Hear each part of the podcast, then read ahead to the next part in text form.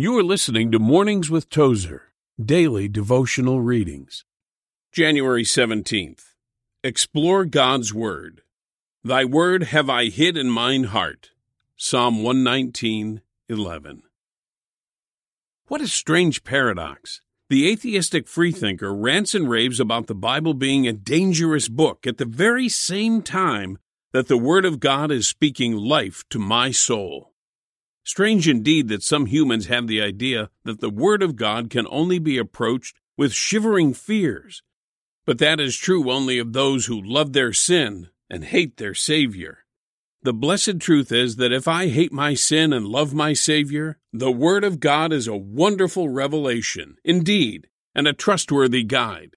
We need to be aware always that if we do not keep the Word of God on our side, we will be miserable in our souls continually. It is up to us. What do we sincerely will to do with God and His revealed Word?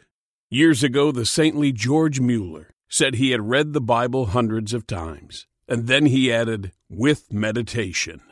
Let's see to it that we read the Word. More than that, we should actually explore it. Thank you, Lord, for giving us your Word.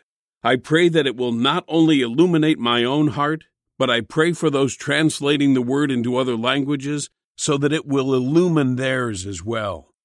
You've been listening to the Mornings with Tozer podcast.